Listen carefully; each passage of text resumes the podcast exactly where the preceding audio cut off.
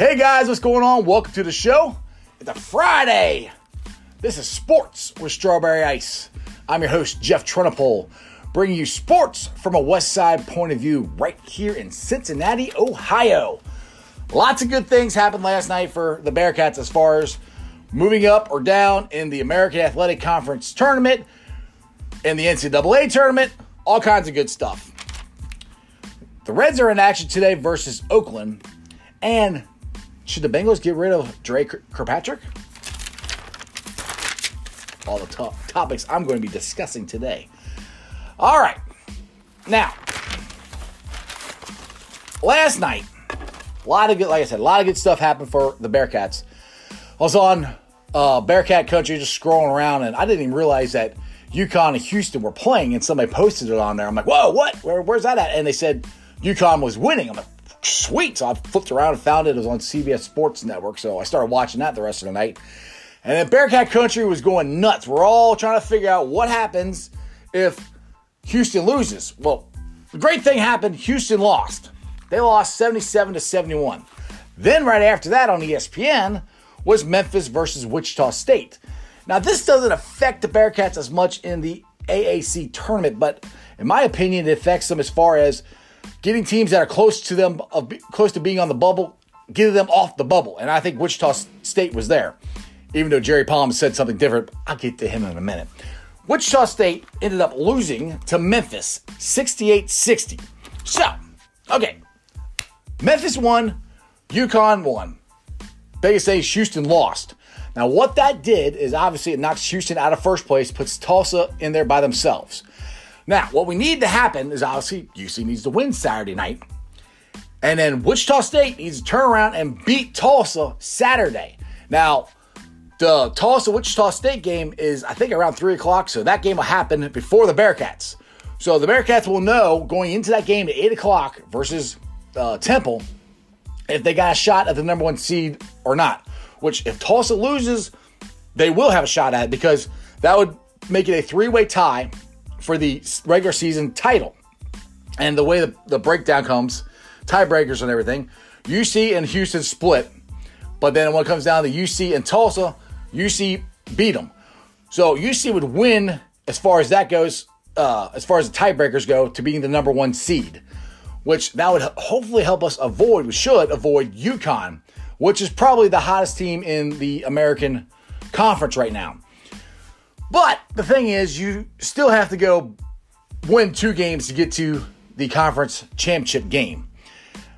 And like I said, I would rather just win two instead of three. So you get that number one, which we're almost guaranteed that we got. We got to win Saturday night. We're going to have either the, I think the number one or number two seed, because number one seed I think is going to play at twelve. And then I think 6.30 is the number two seed, and then 9 o'clock is like the three seed. So I don't want to be the, the three seed. I don't want to play at 9 o'clock. I'd much rather play at 12 o'clock or 6.30. Uh, Joe Lunardi, Joey Brackets, who I know I like quoting here, um, he's got UC as the last four in. If you actually look at the way he's got it listed, we are the last team right now he has in. But that, that all could change. I mean, it, it could change day to day depending on who wins, who loses. I mean, if UC wins Saturday night, Tulsa loses Saturday, we could jump up to a 10 seed again. Because last week, before we lost to Central Florida, we were either first four, uh, last four in, or a 10 seed. So, in my opinion, we could jump back up there again. If everything goes the way I want it to go, and UC uh, wins, it's not, not this has nothing to do with Tulsa. If UC wins and UC makes it at least to the championship game of the AAC, I think that they'll put them at a 10 seed.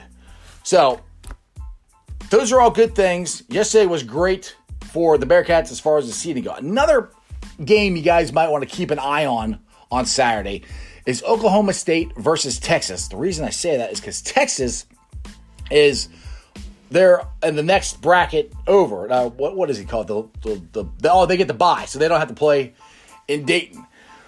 So if Texas, if Oklahoma State beats Texas, depending on how the Bearcats do with the tournament and all the other ones, that could jump us to not have to play in Dayton and not have to play in the in the, in the uh, play-in games.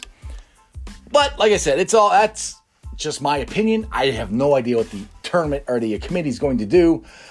biggest thing is Bearcats just go win them all. I mean, if you they turn around, they win the American Athletic Conference tournament, we're in, and it'll be a pretty high. Well, we shouldn't be in the last four in, but, but I don't know because, like I said yesterday, that tournament game is on Sunday, late. It's right before the selection show, so that's why I say I don't. Like I said, I don't think if it's UC and Houston, who I'm predicting in the uh, championship game, if it's those two, I don't think it's going to make a difference as far as our seed or Houston seed who wins the thing because I don't think the committee is paying attention to that game.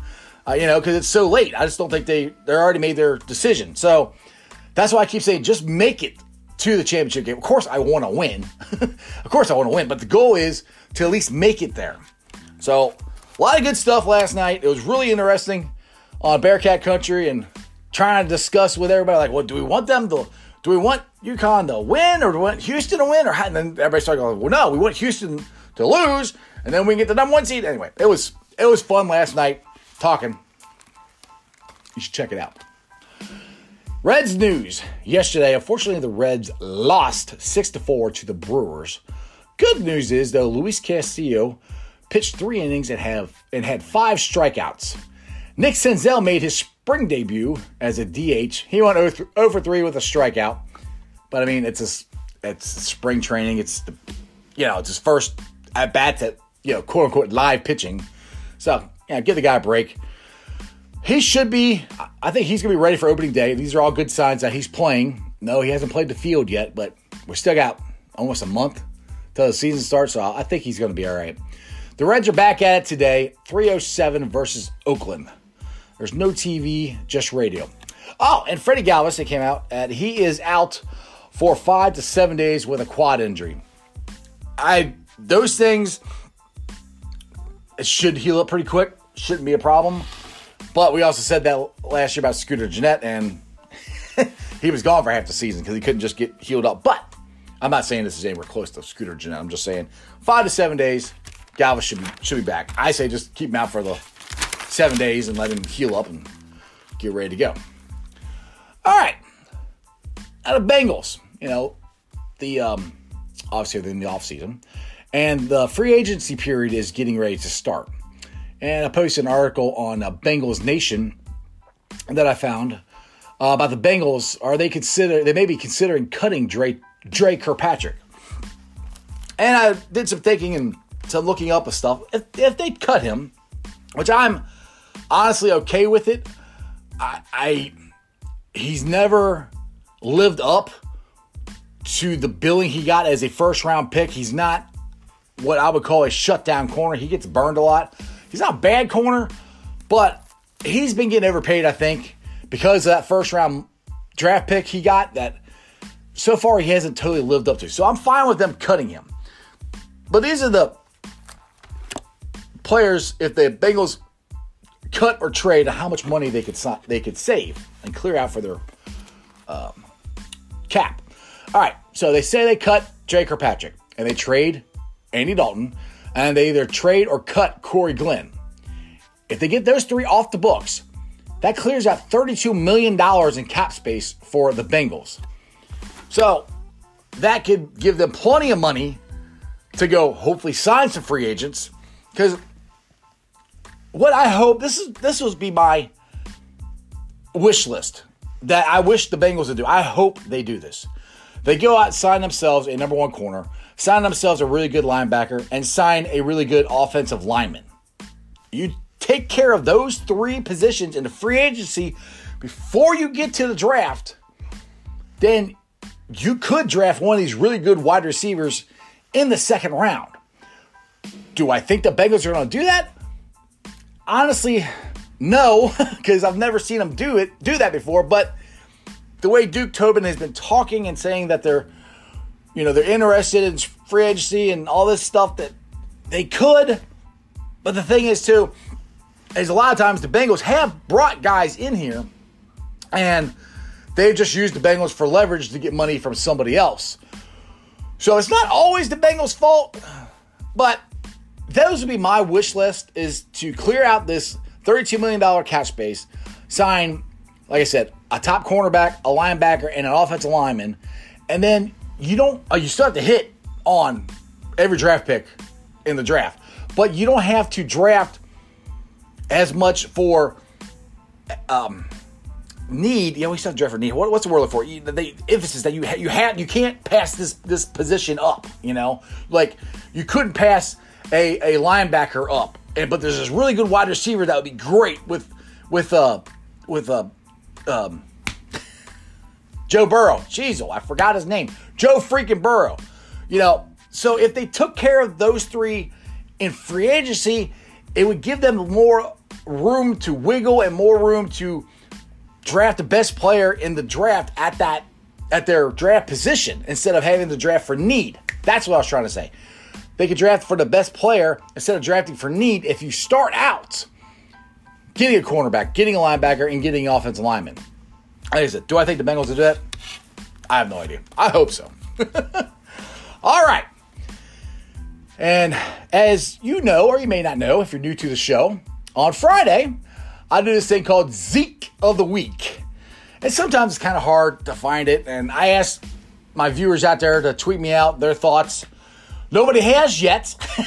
but if you guys ever feel uh, free to message me on Facebook, Twitter, Instagram, just put Zeke of the Week and whoever you think it is and why. All right my Zeke of the week, and I posted this on Bearcat Country last night, and I didn't call him a Zeke, but Jerry Palms. He's the bracketologist for CBS, and everybody else has Wichita State barely making it. And have you see usually in the first four in. He had the exact opposite. And I'm like, how? I'm like, they're not even I understand the quad one wins and all I I do I I get that. But if you're not even, to me, if you're not even in a position to win your own conference, which Wichita State is not, then you shouldn't be ahead of the teams that beat you, meaning UC, twice. So, Jerry Palms, I know you get paid a lot of money, but dude, you are my Zeke of the week. Because as far as I've seen, you're the only one that put them ahead of the Bearcats. I don't know why. All right, I got some Facebook groups here that I like to always talk about on my show. It's Bearcat Country, Bengals Nation, and Reds Country. Like I said, last night was fun. We were all talking about the uh, Houston UConn game and what that meant for the Bearcats. And um, Reds Nation or Reds Country is coming up. Hopefully, we get more more uh, subscribers. It's the newest of the Facebook groups that we have. So check it out. Find it in the Facebook groups and uh, ask to join. And as always, Sports of Strawberry Ice is brought to you by T Properties, quality housing for quality people. Check out their website at www.tpropertiesllc.com for all your rental property management needs and your rental needs. All right, we made it. It's Friday. That's just sports, baby. Like, subscribe, share. I'm still at 145 subscribers on YouTube. I understand a lot of people who follow me are on Facebook and you watch the Facebook or the YouTube channel through Facebook. Do me a favor, take the time, go on the Facebook, get yourself an account. It's not that hard, and subscribe to my channel. Podcasters, love you guys too. Do this down there.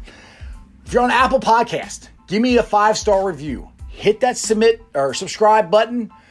Tell all your friends about me trying to get as many people to listen to me as I can. Other than that, that's your sports baby. You guys have a wonderful weekend, and I will see you Monday. Come on, Bearcats, baby. We got a chance to win this thing. Woo! It's gonna be so cool.